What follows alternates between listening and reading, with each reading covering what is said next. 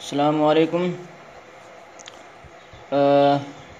اصلاحی خطبات جلد آٹھویں کا یہ دسواں ٹاپک ہے، دسواں موضوع ہے، جس کا نام ہے مومن ایک آئینہ ہے۔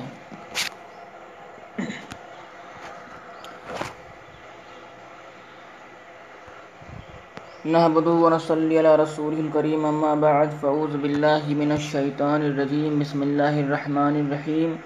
ایک مومن دوسرے مومن کے لیے آئینہ ہے۔ حضرت ابو حرار رضی اللہ عنہ فرماتے ہیں کہ حضور اقدس صلی اللہ علیہ وسلم نے ارشاد فرمایا کہ ایک مومن دوسرے مومن کے لیے آئینہ ہے۔ یہ حدیث اگرچہ بہت مختصر ہے اور صرف تین الفاظ پر مشتمل ہے، لیکن اس حدیث میں ہمارے اور آپ کے لیے تعلیمات کی ایک دنیا پوشیدہ ہے۔ اس حدیث کا ظاہری مفہوم تو یہ ہے کہ جس طرح ایک انسان جب آئینے کے سامنے کھڑا ہوتا ہے تو اس کو آئینے کے اندر اپنی شکل نظر آتی ہے اور وہ آئینہ شکل و صورت کی تمام اچھائیاں اور برائیاں اس انسان کو بتا دیتا ہے کہ کیا اچھائی ہے اور کیا برائی ہے۔ اس لیے کہ بہت سی برائیاں ایسی ہوتی ہیں جو انسان کو خود معلوم نہیں ہوتی، لیکن آئینہ بتا دیتا ہے کہ تمہارے اندر یہ خرابی ہے۔ مثلا اگر تمہارے چہرے پر سیاہ داغ لگا ہوا ہے تو وہ آئینہ بتا دے گا کہ تمہارے چہرے پر سیاہ داغ لگا ہوا ہے۔ اسی طرح ایک مومن بھی دوسرے مومن کے لیے آئینہ ہے کہ اگر ایک مومن میں کوئی خرابی یا برائی یا عیب ہے تو دوسرا مومن اس کو بتا دے گا کہ تمہارے اندر یہ خرابی یا یہ برائی ہے، تو تم اس کو دور کر لو، اس کی اصلاح کر لو۔ اس بتانے کے نتیجے میں وہ اس خرابی کو دور کرنے کی فکر میں لگ جاتا ہے۔ یہ ہے اس حدیث کا مطلب کہ ایک مومن دوسرے مومن کا آئینہ ہے۔ تمہارے تمہاری غلطی بتانے والا تمہارا محسن ہے۔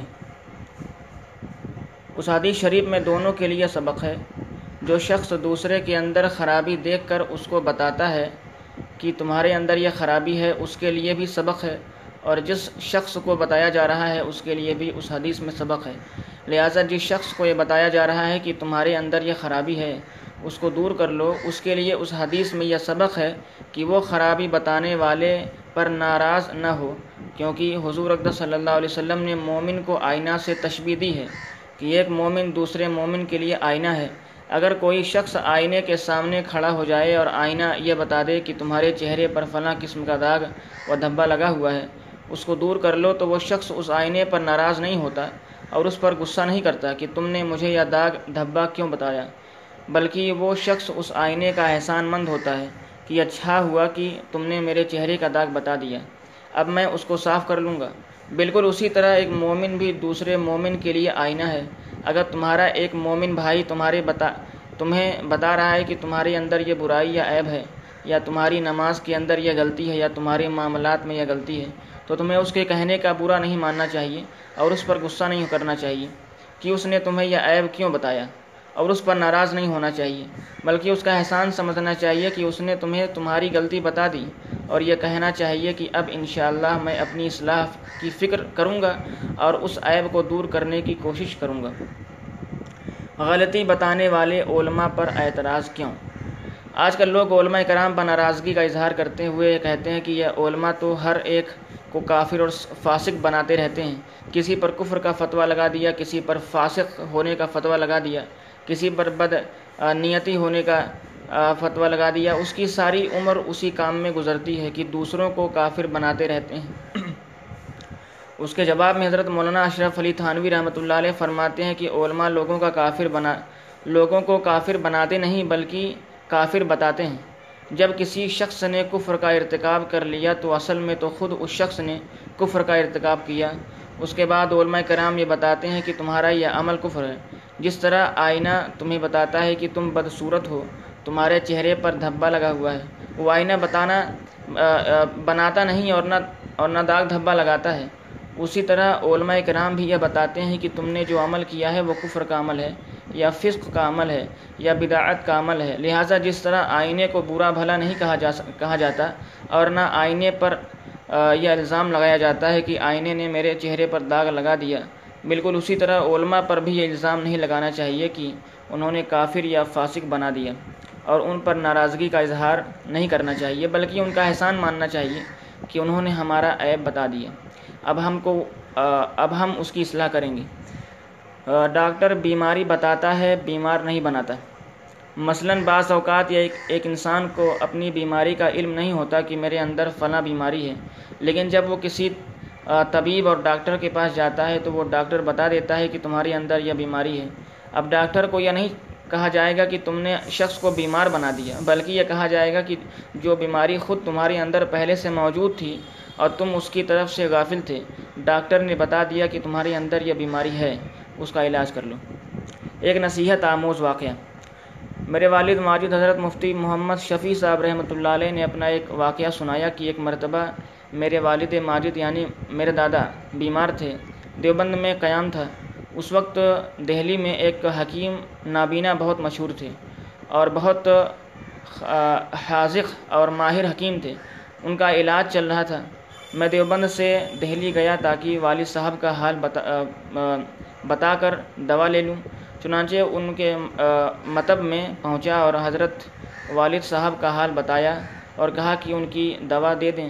حکیم صاحب نابینا تھے۔ جب انہوں نے میری آواز سنی تو فرمایا کہ میں تمہارے والد صاحب کی دوا تو بعد میں دوں گا، پہلے تم اپنی دوا لو۔ میں نے کہا کہ میں تو ٹھیک ٹھاک ہوں کوئی بیماری نہیں ہے۔ حکیم صاحب نے فرمایا کہ نہیں، یا تم اپنی دوا لو۔ صبح یہ کھانا، دوپہر یہ کھانا اور شام کو یہ کھانا۔ اور جب ایک ہفتے کے بعد آؤ تو اپنا حال بیان کرنا۔ چنانچہ انہوں نے پہلی پہلے میری دوا دی اور پھر والد صاحب کی دوا دی۔ جب میں گھر واپس آیا تو والد صاحب کو بتایا کہ حکیم صاحب نے اس طرح مجھے بھی دوا دی ہے۔ والد صاحب نے فرمایا کہ جس طرح حکیم صاحب نے فرمایا ہے، اسی طرح کر لو اور اس کی دوا استعمال کرو۔ جب ایک ہفتے کے بعد دوبارہ حکیم صاحب کے پاس گیا تو میں نے عرض کیا کہ حکیم صاحب اب تک یہ فلسفہ سمجھ میں نہیں آیا اور نہ کوئی بیماری معلوم ہوئی۔ حکیم صاحب نے فرمایا کہ گزشتہ ہفتے جب تم آئے تھے تو تمہاری آواز سن کر مجھے اندازہ ہوا کہ تمہارے کیا یہ؟ پھیپھڑوں میں خرابی ہو گئی ہے اور اندیشہ ہے کہ کہیں آگے چل کر ٹی بی کی شکل اختیار نہ کر لے۔ اس لیے میں نے تمہیں دوا دی ہے اور اب الحمد تم اس بیماری سے بچ گئے۔ دیکھیے، بیمار کو پتہ نہیں ہے کہ مجھے کیا بیماری ہے اور معالج اور ڈاکٹر کا یہ بتانا کہ تمہارے اندر یہ بیماری ہے یا اس کا احسان ہے۔ لہٰذا یہ نہیں کہا جائے گا کہ ڈاکٹر نے بیمار بنا دیا، بلکہ اس نے بتایا، بتا دیا کہ تمہارے اندر یہ بیماری پیدا ہو رہی ہے۔ تاکہ تم علاج کر لو۔ اب اس بتانے کی وجہ سے ڈاکٹر پر غصہ کرنے اور اس سے ناراض ہونے کی ضرورت نہیں۔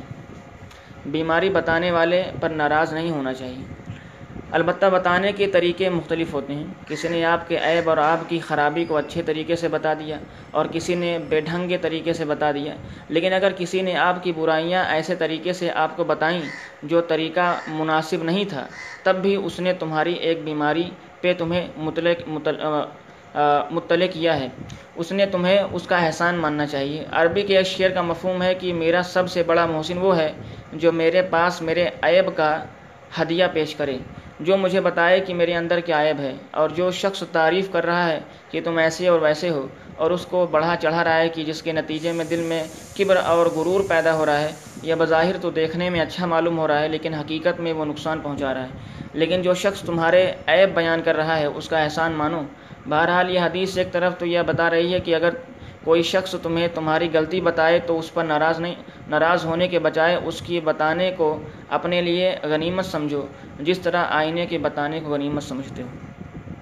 غلطی بتانے والا لانت ملامت نہ کرے۔ اس حدیث میں دوسرے، دوسرا سبق غلطی بتانے والے کی، کے لیے ہے۔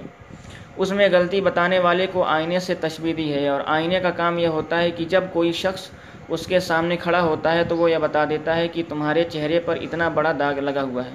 اور اس بتانے میں نہ تو وہ کمی زیادتی کرتا ہے اور نہ اس شخص پر لانت ملامت کرتا ہے کہ یہ داغ کہاں سے لگا لگا لیا، بلکہ صرف داغ بتا دیتا ہے۔ اسی طرح غلطی بتانے والا مومن بھی آئینے کی طرح صرف اتنی غلطی اور عیب بتا، بتائے جتنا اس کے اندر واقعتا موجود ہے۔ اس کو بڑھا چڑھا کر نہ بتائے اور اس بتانے میں مغالطہ نہ کرے۔ اور اسی طرح صرف اس کو بتا دے کہ تمہارے اندر یہ عیب ہے، لیکن اس کو اس کے عیب پر لانت اور ملامت شروع کر دے اور لوگوں کے سامنے اس کو ذلیل کرنا شروع کر دے یا مومن کا کام نہیں ہے۔ اس لیے کہ مومن تو آئینے کی طرح ہے، اس لیے اتنی ہی غلطی بتائے جتنی اس کے اندر ہے اور اس پر لانت ملامت نہ کرے۔ غلطی کرنے والے پر ترس کھاؤ۔ اور جب ایک مومن دوسرے مومن کو غلطی بتاتا ہے تو اس پر ترس کھاتا ہے کہ یہ بیچارہ اس غلطی کے اندر مبتلا ہو گیا۔ جس طرح ایک شخص بیمار ہے تو وہ بیمار ترس کھانے کے لائق ہے۔ وہ غصہ کا محل نہیں ہے۔ کوئی شخص اس بیمار پر غصہ نہیں کرے گا کہ تو کیوں بیمار ہو گیا، بلکہ اس پر ترس کھائے گا اور اس کو علاج کرنے کا مشورہ دے گا۔ اسی طرح ایک مومن غلطی اور گناہ کے اندر مبتلا ہے تو وہ ترس کھانے کے لائق ہے اور غصہ کرنے کا محل نہیں ہے۔ اس کو پیار سے اور نرمی سے بتا دو کہ تمہارے اندر یہ خرابی ہے، تاکہ وہ اس کی اصلاح کر لے، اس پر غصہ یا لانت منامت مت کرو۔ غلطی کرنے والے کو ذلیل مت کرو۔ آج کل ہم کو اس بات کا خیال بھی نہیں آتا کہ دوسرے مومن کو اس کی غلطی پر متنبع کرنا بھی ایک فریضہ ہے۔ اگر ایک مسلمان غلط طریقے سے نماز پڑھ رہا ہے اور تمہیں معلوم ہے کہ یہ طریقہ غلط ہے، تو تم پر فرض ہے کہ اس کو اس غلطی کے بارے میں بتا دو۔ اس لیے کہ یہ بھی امر بالمعروف اور نہیں ان المنکر کے اندر داخل ہے اور یہ ہر آدمی پر فرض ہے۔ آج کل کسی کو اس بات کا احساس بھی نہیں ہوتا کہ اس کو غلطی بتا دو، بلکہ یہ سوچتا ہے کہ غلط پڑھ رہا ہے تو پڑھنے دو اور اگر کسی کو غلطی بتانے کا احساس ہوتا بھی ہے تو وہ یہ احساس اتنی شدت سے ہوتا ہے کہ وہ اپنے آپ کو خدائی فوجدار سمجھ بیٹھتا ہے۔ چنانچہ جب وہ دوسروں کو اس کی غلطی بتاتا ہے تو اس پر ڈانٹ ڈپٹ شروع کر دیتا ہے۔ اور ان کو دوسروں کے سامنے ذلیل اور رسوا کرنا شروع کر دیتا ہے۔ حالانکہ حضور اقدس صلی اللہ علیہ وسلم نے فرمایا کہ تم آئینہ ہو، تم لانت ملامت اور ڈانٹ ڈپٹ مت کرو، نہ اس کو ذلیل اور رسوا کرو، بلکہ اس کو ایسے طریقے سے بتاؤ کہ اس کے دل میں تمہاری بات اتر جائے۔ حضرت حسنین رضی اللہ عنہما کا ایک واقعہ۔ واقعہ لکھا ہے کہ ایک مرتبہ حضرت حسن اور حضرت حسین رضی اللہ عنہما دونوں غالباً دریائے فرات کے کنارے سے گزر رہے تھے۔ ان دونوں نے دیکھا کہ ایک دریا کے کنارے ایک بڑے میاں وضو کر رہے ہیں، لیکن غلط طریقے سے کر رہے ہیں۔ ان کو خیال آیا کہ ان کو غلطی بتائی جائے، اس لیے کہ یہ بھی ایک دینی فریضہ ہے کہ دوسروں کی غلطی کو بتایا جائے۔ لیکن وہ بڑے ہیں اور ہم چھوٹے ہیں۔ ان کو کس طریقے سے بتائیں کہ ان کا دل نہ ٹوٹے اور ناراض نہ ہو جائیں؟ چنانچہ دونوں نے مشورہ کیا اور پھر دونوں مل کر بڑے میاں کے پاس گئے اور جا کر بیٹھ گئے۔ باتیں کرتے رہے اور پھر کہا کہ آپ ہمارے بڑے ہیں۔ ہم جب وضو کرتے ہیں تو ہمیں شبہ رہتا ہے کہ معلوم نہیں کہ ہمارا وضو سنت کے مطابق ہوا یا نہیں۔ اس لیے ہم آپ کے سامنے وضو کرتے ہیں۔ آپ ذرا دیکھیں کہ ہمارے وضو میں کوئی بات غلط اور خلاف سنت تو نہیں ہے۔ اگر ہو تو بتا دیجیے گا۔ چنانچہ دونوں بھائیوں نے ان کے سامنے وضو کیا اور پھر وضو کے بعد ان سے پوچھا کہ آپ بتائیں کہ ہم نے اس میں کوئی غلطی تو نہیں کی؟ بڑے میاں کو اپنی غلطی کا احساس ہوا۔ کہ میں نے جس طریقے سے وضو کیا تھا وہ غلط تھا اور ان کا طریقہ صحیح ہے۔ بڑے میاں نے کہا کہ بات دراصل یہ ہے کہ میں نے ہی غلطی غلط طریقے سے وضو کیا تھا۔ اب تمہارے بتانے سے بات واضح ہو گئی۔ اب انشاءاللہ صحیح طریقے سے وضو کروں گا۔ یہ ہے وہ طریقہ جس کا اس آیت کریمہ میں حکم دیا گیا ہے کہ ادعو الا سبیلا ربی کا بالحکمہ۔ یعنی اپنے پروردگار کے راستے کی طرف حکمت سے بلاؤ۔ تم کوئی خدائے فوجدار نہیں ہو کہ تمہیں اللہ تعالیٰ نے داروگہ بنا دیا ہو کہ لوگوں کو ڈانٹتے پھرو اور ان کو ذلیل کرتے پھرو، بلکہ تم آئینہ ہو۔ اور جس طریقے سے آئینہ صرف حقیقت حال بتا دیتا ہے، ڈانٹ ڈپٹ اور سختی نہیں کرتا، اسی طرح تمہیں بھی کرنا چاہیے۔ یا سبق بھی اس حدیث، المؤمنون امراۃ المؤمن سے مراۃ المومن سے نکلا ہے۔ ایک کا عجیب دوسروں کو، ایک کا عیب دوسروں کو نہ بتایا جائے۔ حضرت حکیم الامت مولانا اشرف علی تھانوی رحمۃ اللہ علیہ نے اس حدیث کے تحت ایک نقطہ یا بیان فرمایا ہے کہ آئینہ کا کام یہ ہے کہ جو شخص اس کے سامنے آئے گا اور اس کے اوپر کوئی عیب ہوگا تو وہ آئینہ صرف اسی شخص کو بتائے گا کہ تمہارے اندر یہ عیب ہے۔ وہ آئینہ دوسروں سے نہیں کہے گا کہ فلاں شخص میں یہ عیب تھا اور نہ اس عیب کا دوسروں کے سامنے تشہیر اور چرچا کرے گا۔ اسی طرح مومن بھی ایک آئینہ ہے۔ جب وہ دوسروں کے اندر کوئی عیب دیکھے تو صرف اسی کو خلوت میں خاموشی سے بتا دے کہ تمہارے اندر یہ عیب ہے۔ باقی دوسروں سے جا کر کہنا کہ فنا کے اندر یہ عیب ہے اور یہ غلطی ہے اور اس غلطی کا دوسروں کے سامنے چرچا کرنا یہ مومن کا کام نہیں ہے، بلکہ یہ تو نفسانیات کا کام ہے۔ اگر دل میں یہ خیال ہے کہ میں اللہ کو راضی کرنے کے لیے یہ اس کا یہ عیب بتا رہا ہوں، تو کبھی بھی وہ شخص دوسروں کے سامنے اس کا تذکرہ نہیں کرے گا۔ البتہ اگر دل میں نفسانیت ہوگی تو وہاں یہ خیال آئے گا کہ میں اس عیب کی وجہ سے اس کو ذلیل اور رسوا کروں جبکہ مسلمانوں کو ذلیل اور رسوا کرنا حرام ہے۔ ہمارا طرز عمل۔ آج ہم اپنے معاشرے میں ذرا جائزہ لیں کہ دیکھیں تو ایسے لوگ بہت کم نظر آئیں گے جو دوسروں کی غلطی دیکھ کر اس کو خیر خواہی سے بتا بتا دیں کہ تمہاری یہ بات مجھے پسند نہیں آئی یا یہ بات شریعت کے خلاف ہے، لیکن اس کی غلطی کا تذکرہ مجلسوں میں کرنے والے بے شمار نظر آئیں گے۔ اس کے نتیجے میں غیبت کی گناہ میں مبتلا ہو رہے ہیں، یا افطرا اور بہتان کے گناہ میں مبتلا ہو رہے ہیں، مبالغہ اور جھوٹ کا گناہ ہو رہا ہے اور ایک مسلمان کو بدنام کرنے کا گناہ ہو رہا ہے۔ اس کے بجائے بہتر طریقہ یہ تھا کہ تنہائی میں اس کو سمجھا دیتے کہ تمہارے اندر یہ خرابی ہے، اس کو دور کر لو۔ لہٰذا جب کسی مسلمان بھائی کے اندر کوئی عیب دیکھو تو دوسروں سے مت کہو، بلکہ صرف اس سے کہو۔ یا سبق بھی اسی حدیث المؤمن المراۃ المؤمن سے نکلا ہے۔ غلطی بتانے کے بعد مایوس ہو کر مت بیٹھوں۔ اس حدیث سے ایک سبق یہ مل رہا ہے کہ آئینہ کا کام یہ ہے کہ جو شخص اس کے سامنے آ کر کھڑا ہوگا تو وہ آئینہ اس شخص کا عیب اور غلطی بتائے گا کہ تمہارے اندر یہ عیب ہے۔ اگر دوسرے دوسری مرتبہ وہ شخص آئینے کے سامنے آئے گا تو وہ دوسری مرتبہ بتا دے گا۔ جب تیسری مرتبہ سامنے آئے گا تو تیسری مرتبہ بتا دے گا۔ لیکن وہ آئینہ تمہارے پیچھے نہیں پڑے گا کہ اپنا یہ عیب ضرور دور کرو۔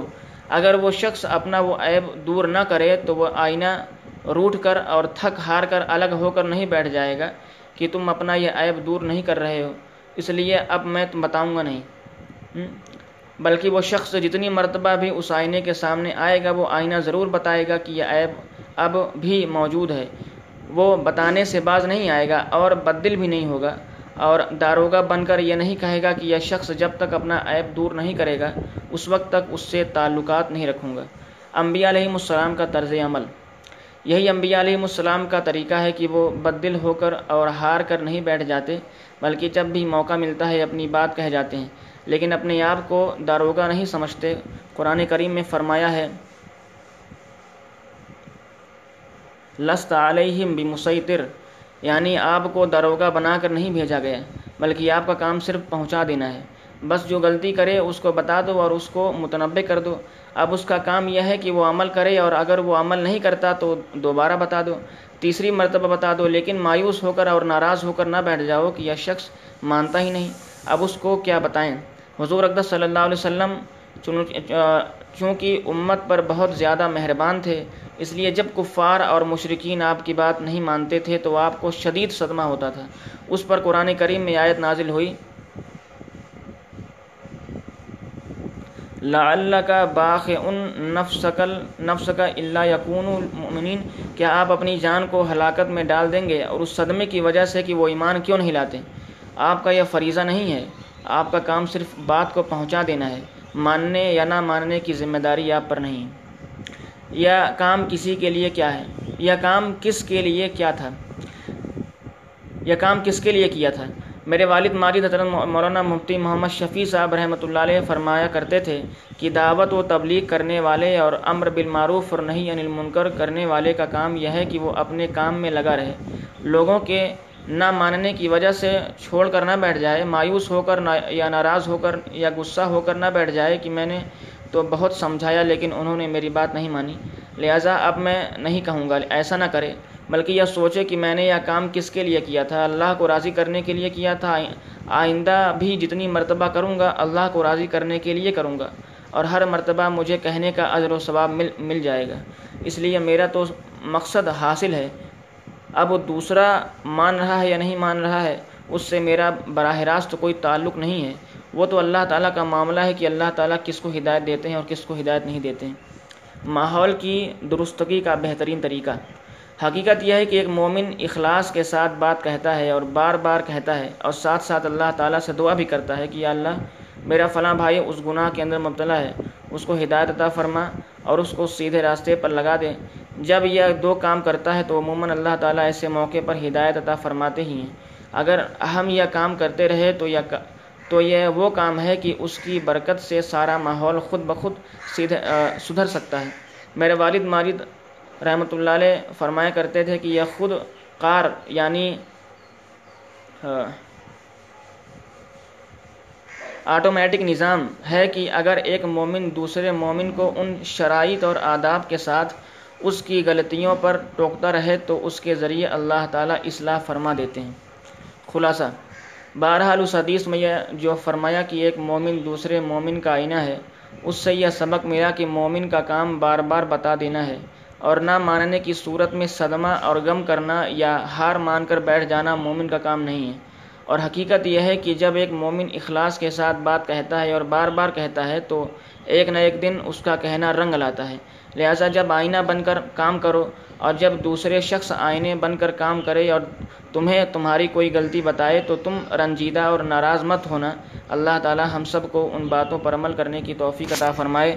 آمین۔ و آخر الدعوانا ان الحمد للہ رب العالمین۔